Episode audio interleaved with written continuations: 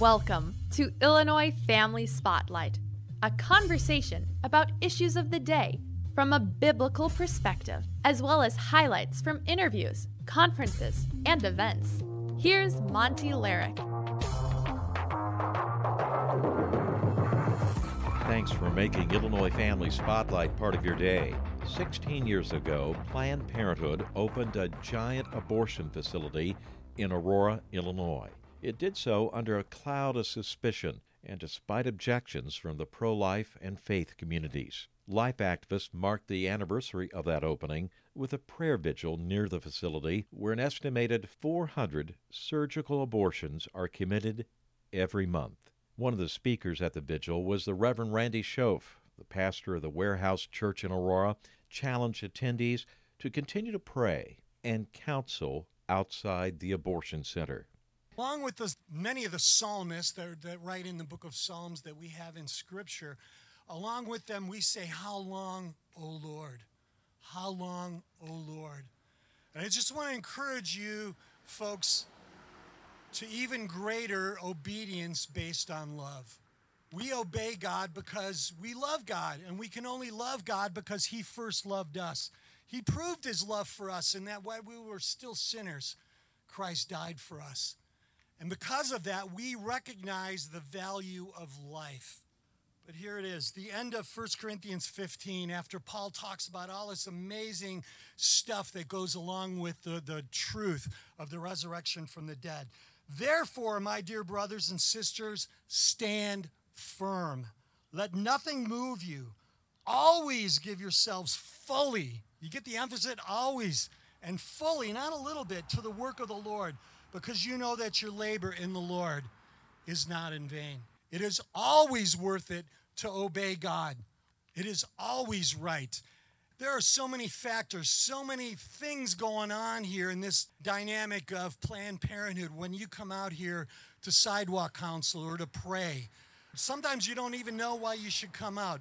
I remember during that time of the, the 24 hour prayer vigil 16 years ago, being right out there on the, the sidewalk, and the Holy Spirit, a few times, not a lot, but two or three, woke me up in the middle of the night, two o'clock, three o'clock, and I was impressed. Go out there to Planned Parenthood, go out there to sidewalk, and there almost always would, would be a group of guys out there that I could join with and hopefully encourage them, and they absolutely encourage me. And man, what a good thing. Our Father in heaven does not forget about that. We're not doing it just for the reward, but we get a reward in this present life by knowing that we are doing the best we can uh, with as much as we know to obey the Lord. And it's so important that we have opportunities like this to encourage one another. I know that I need it, definitely, but it's more worth it to be able to be out here with sisters and brothers who love Jesus, who love babies in the womb, who realize that this is truly the work of eternity that we do out here. And we all wish and hoped for and prayed fervently that Planned Parenthood never would have opened. And we're praying in the same way seriously, fervently, that this place would be shut down. Some people have prayed that it could be turned into something life giving. That's up to God. And we have to remember that God is sovereign. He is holy. He is perfect. My timetable is not perfect. I, again, I wish this would have, place would have never opened, but it has. And so, God, in His, again, wisdom, sovereignty, knowledge of everything, He's able to redeem, He's able to restore, He's able to put every wrong right. And in the light of eternity, He absolutely will. You can count on that. God will make every wrong, every, every baby's life who's been taken here will be made right. And I would also pray, God, would you have mercy on your church? Would you help us to see things as you do and to be as serious about the things which you want us to be serious about as, as we can be and have even greater obedience based on love. The Reverend Randy Schoof, the pastor of the Warehouse Church in Aurora. After the prayer vigil where the pastor spoke, Illinois Family Spotlight spoke with Eric Scheidler, the executive director of the Pro Life Action League. Eric, it's been 16 years since this giant Planned Parenthood opened in Aurora, allegedly under false pretenses there's been litigation, uh, rallies, prayers, protests. Where are you now in the fight against this big abortion center? Well, Planned Parenthood of Illinois has been expanding in recent years. They opened up this Planned Parenthood Center in Aurora back in 2007. They opened up a new facility down in Flossmoor in, uh, I believe it was 2019. They opened up a facility in Fairview Heights. They've opened another one in Waukegan. Planned Parenthood is on the warpath here in the state of Illinois. We have to face that squarely because it's a really tough situation. We have an extreme pro abortion General Assembly down in Springfield. We have billionaire J.B. Pritzker hell bent on sending every poor woman he possibly can to the abortionists so that he doesn't have to care for their children, so that he doesn't have to provide good schooling and good housing and good health care for any of these poor women's children. It's a grim situation. But the good news is that we're able to push back when we organize as communities. Here in Aurora, we've been praying, we've been protesting, we've been counseling women. We've even seen a state of the art pregnancy center open up just a couple years ago, right across the roadway from Planned Parenthood, offering help to thousands of women. We saved hundreds of babies out here. We have witnessed to tens of thousands of people throughout the community. We have continued to grow. We've continued to add new prayer partners. We've had 40 Days for Life vigils going on out here. This place has become a place where God's hand is working. As evil as it is that an abortion clinic is open here in Aurora, so much good has come out of it. As grim of a of an anniversary as this is, the incredible miracles that have happened, the way that God has brought people together, the way that He has saved children from abortion, the way He has saved couples, that He's saved families out here. It's truly inspiring and something that all of us can do, even if our General Assembly is hell bent to expand abortion as much as they can, and even trying to silence sidewalk counselors as they've been doing, trying to silence pregnancy care centers, trying to trample on the consciences of healthcare workers. We can still come out to the abortion facilities ourselves, stand in prayer, witness to the community. Be that presence that convinces a woman to drive right past and never even go in for her abortion appointment. We can continue to do all of that. And so I have a tremendous sense of optimism for the pro life movement, even as we face tremendous legal and political challenges. Well, over the years, countless babies have been aborted here. It would seem, based on how many women are traveling from out of state to Illinois, that the numbers are increasing. Do you have to really kind of hone in now on how you reach these women? Well, it's a tremendous challenge that now that Illinois has become the abortion capital of, of at least the Midwest, if not the entire United States of America. We are surrounded by much more pro life states. Indiana has just begun to enforce a new abortion ban. Iowa has just passed one. Wisconsin, it's a weird situation where a new Supreme Court might change the rules, but currently abortion is illegal there too under an old law. We have, you know, Kentucky, Missouri has banned abortion. So Illinois has become the abortion dumping ground for the entire Midwestern regions. That presents tremendous challenges to us because if a woman from Aurora comes to this Planned Parenthood facility, we can take her to Waterleaf Women's Center right across the street. We can get her help right here in her own community. If she comes from Elgin, we know about the pregnancy centers there. We can put her in touch with them.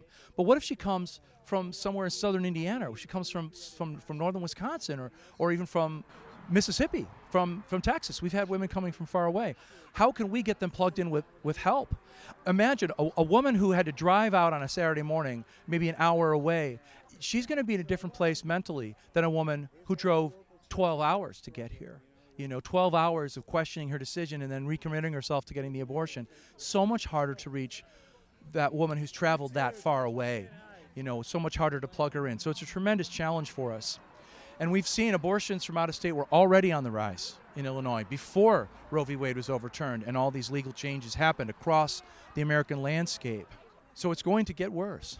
My hope is that as the years unfold and we see what it really means for women to be dragged to Illinois, many of them underage girls who are being brought here by their by their exploiters, the people of Illinois will begin to hear those stories. They will hear about, you know, the, the 15 year old who was brought here by the, the basketball coach who's been abusing her to get that abortion so he can continue that abuse. They're going to hear about, you know, the, the heartache and the misery of, of Illinois women who have been turned away from help by the state and told to just go get an abortion. As my fellow citizens hear these stories, I believe the landscape will change here in Illinois. It's going to take a tremendous amount of time. We've made a commitment in this state to expanding abortion as much as possible. That's going to have ramifications, that's going to have consequences. When we start to see those consequences, I think that's when the turn will really come. When people see how much sorrow and misery is left in the wake of this extremist abortion policy, then maybe they'll be ready for a change. And do our pro life politicians and candidates have to message better on this issue? Our politicians, our pro life politicians, need to expose the abortion extremism on the other side. Exactly right. We have a winning issue here. We're being told for the last two years that the end of Roe v. Wade is disastrous politically for the pro-life movement. That we're going to lose on this issue. Joe Biden's making it the centerpiece of his 2024 campaign: abortion, abortion, abortion, abortion. But the reality is that the Democrats are the extremists. The Democrats are the one, the ones who, who, who want taxpayers to pay for abortion, who want 13-year-old girls to get abortions without their parents ever knowing about it, who want abortion to be allowed of a, a perfectly healthy baby at a viability 26 weeks. If the mom decides she wants an abortion, doesn't matter. She can get it. That's the extremism. The American people are not on board for this. The people of Illinois are not on board for this, but they just don't know it. We absolutely need our Republican or Democrat pro life politicians to be bold in proclaiming the extremism of our opponents. That's the way we will win elections and push back against the extremism of JB and the other pro abortion extremists. Eric Scheidler with the Pro Life Action League. In the next segment of Illinois Family Spotlight, Eric will discuss how to keep an abortion center out of your community.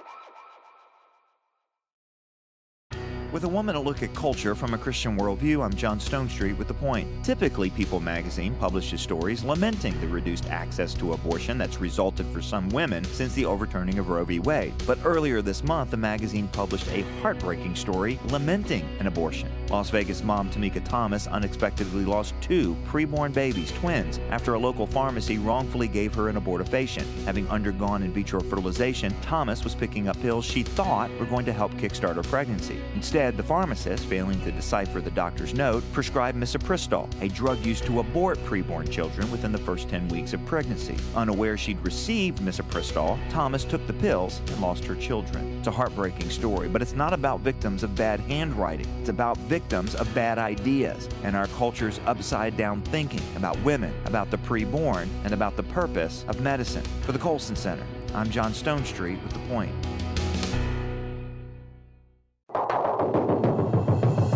Thanks for joining Illinois Family Spotlight, Spotlight interviewed Eric Scheidler following a prayer vigil marking the 16th anniversary of the opening of the giant Planned Parenthood Abortion Center in Aurora. Mr. Scheidler is the executive director of the Pro Life Action League. At the outset, I mentioned that this abortion center here in Aurora, Big Planned Parenthood, allegedly opened under false pretenses. Long story there. So, my question is this how do other communities, towns, and cities prevent another Planned Parenthood or another abortion center of any kind coming to their communities? What should they do? What preventive steps can they take? Well, there's so much. And if you go to prolifeaction.org, you can look up Aurora and you can see the whole long story of all that unfolded here during that first six months that we were out here resisting Planned Parenthood and then eventually building a community to oppose them on the ground once they opened up. Number one is prayer. That's why we started with a prayer vigil, 40 day prayer vigil that eventually turned into a 56 day prayer vigil, and that we've continued to hold every year. We've continued to pray out here. Prayer is number one. Um, and praying at the abortion facilities. It's wonderful to pray anywhere, but being right there where the babies are being killed, being there to be a witness, a public witness to their moms, mothers, and fathers, and being there to mourn for those babies when they are aborted that's the only gift we can give them this side of eternity, and we should give it with an open heart. We should be there for those children. That's, that's the main thing. We spoke out at City Council. We brought to them all the harms of abortion, and I can share those with folks who are interested. We hit them up with over 100 speakers one night talking about what it's like for high school students, what school nurses have seen, emergency room doctors talking about abortion complications, women who regretted their abortions talking about their experience going through um, that experience of shame and then eventually repentance. So we shared all those stories. We went door to door. We passed out flyers. We put up yard signs. We went out to the churches. We organized our pastors, our clergy to speak out publicly. We were in the public square every chance we could get. We investigated Planned Parenthood. We discovered that they had been defrauding the city. They lied about who they were. They created a front company and all these things. We sued them in federal court. We sued them in state court. So many things over the years. hard to put it all into a nutshell. But the point is that there is much that we can do. It's very difficult. Planned Parenthood did eventually open up here, but Planned Parenthood has been kept out of places like Livonia, Michigan. Other abortion facilities have been kept out when people organized, found that one city council member who was on their side, that one clergyman who was willing to have a conversation with the mayor, all those kind of things. So it's a, tough job. The Pro Life Action League is here to help you do that, though. So if you need help resisting abortion in your community, prolifeaction.org, we will conference with you. We will look at the ground. We will figure out what your best approach would be. What are some telltale signs that a, an abortion center may be coming to your community? Well, what you need to be doing is um, filing Freedom of Information Act requests with your city government, and we can help you do that.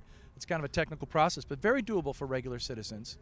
Uh, when you see a medical building that only has one small entrance instead of a, a more open kind of a, a, floor plan, that's a hint. Uh, we have a, um, a retired nurse on staff who um, helps us to do these investigations. And she's been able to recognize in places like Waco, Texas, and others that yes, this is an abortion clinic. This is not a regular, legitimate medical clinic. So, looking at what you can get from the city planners when documents come in, uh, and then comparing those to what other pro-lifers have to say.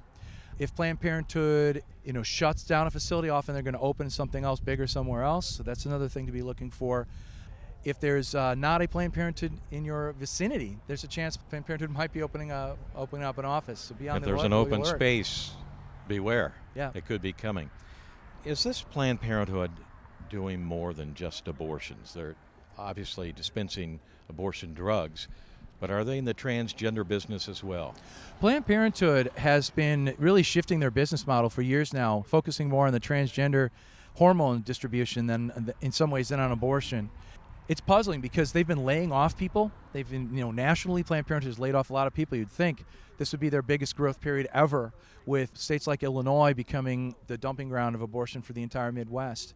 They've been really dr- driving into that transgender stuff, and I think um, they maybe know that that's the way they continue to bring in a, a lot of money because you know per, a person has an abortion that's you know six, eight, nine hundred dollars one day. Maybe if it's a, a, a medication abortion that goes wrong, you get the medication and surgical, so you're going to maybe get 1,200 or $1,500 out of them. But if someone's on hormones starting today for the rest of their entire life, every month having to get shots or take pills or whatever it is, that's a tremendous revenue flow for Planned Parenthood. It's really about the bottom line for them, we find. They have a huge market share in abortion, and I think we're going to see them become the main players in you know, the transgender hormones area as well, sadly. We're hearing that in the veto session, they could be pushing assisted suicide talked with a state lawmaker recently. He's expecting it. This is a big life issue, too. That's right. I mean, they're not content to uh, do away with uh, the children of, of the poor and of the undesirables that they don't want to see bringing families into Illinois and flourishing here.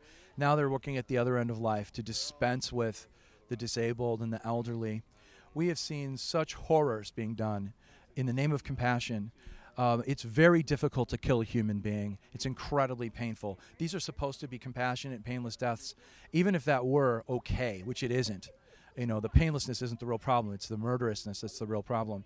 Even so, these are incredibly painful deaths. They often don't work. They're doing basically live ex- experiments on human beings to see what will kill them. Incredible horrors are happening in the state of Washington and in Canada and in Belgium and Nether- the Netherlands and other countries. Um, so we've got to fight this too and tell the stories of how horrific this. Um, you know, assisted suicide thing has really been children being killed. You know, a man chose death in Canada when all he really needed was a wheelchair lift so he could get into his apartment. We could give very simple things to people to increase their quality of life, give them compassionate counseling, give them the medical care that they need. Instead, we're letting them kill themselves. People with depression, this is horrible despair that's happening. It's the same kind of despair and hopelessness that's behind abortion. So it, it shares that. It's not only the destruction of innocent human life, it's a counsel of despair. We have to encourage our lawmakers to say no to this. Yeah. And not take any other steps that promote abortion. It's going to be a tough fight in Illinois. We're going to fight for every millimeter of ground, and they're going to think of new ways, and we're going to be there to fight them. We've been winning in court. We, we got a temporary injunction against SB 1909. The the bill that goes after pregnancy centers and sidewalk counselors. The right of conscience bill is now also up before Iain Johnston, Judge Iain Johnston. So we're optimistic we'll get a good ruling there. And we have to keep talking to our legislators and saying no more. Stop. Stop the killing of the young and of the old and of everyone. How do people connect with the Pro Life Action League? You can find us uh, at prolifeaction.org. You can connect with us at Pro Life Action on Facebook and other social media. We're here to help you sign up for emails so you know about things happening in the state of Illinois. Get your friends around the country to join the Pro Life Action League so they can be engaged in their own communities. We're here to help you, equip you, uh, empower you to be a voice for the unborn child in your own community. Thank you. Eric Scheidler with the Pro Life Action League. Do support this wonderful organization. What's the website again? ProLifeAction.org. All right. Thank you so much. Thank and thank you, folks, for tuning in. Please support the work of the Pro Life Action League and the Illinois Family Institute. Tell your family and friends about Illinois Family Spotlight. Until next time, stay healthy, stay active, and God bless. For more information about Illinois Family Spotlight, visit ifiaction.org. And to email questions and comments, do so at feedback at ifiaction.org.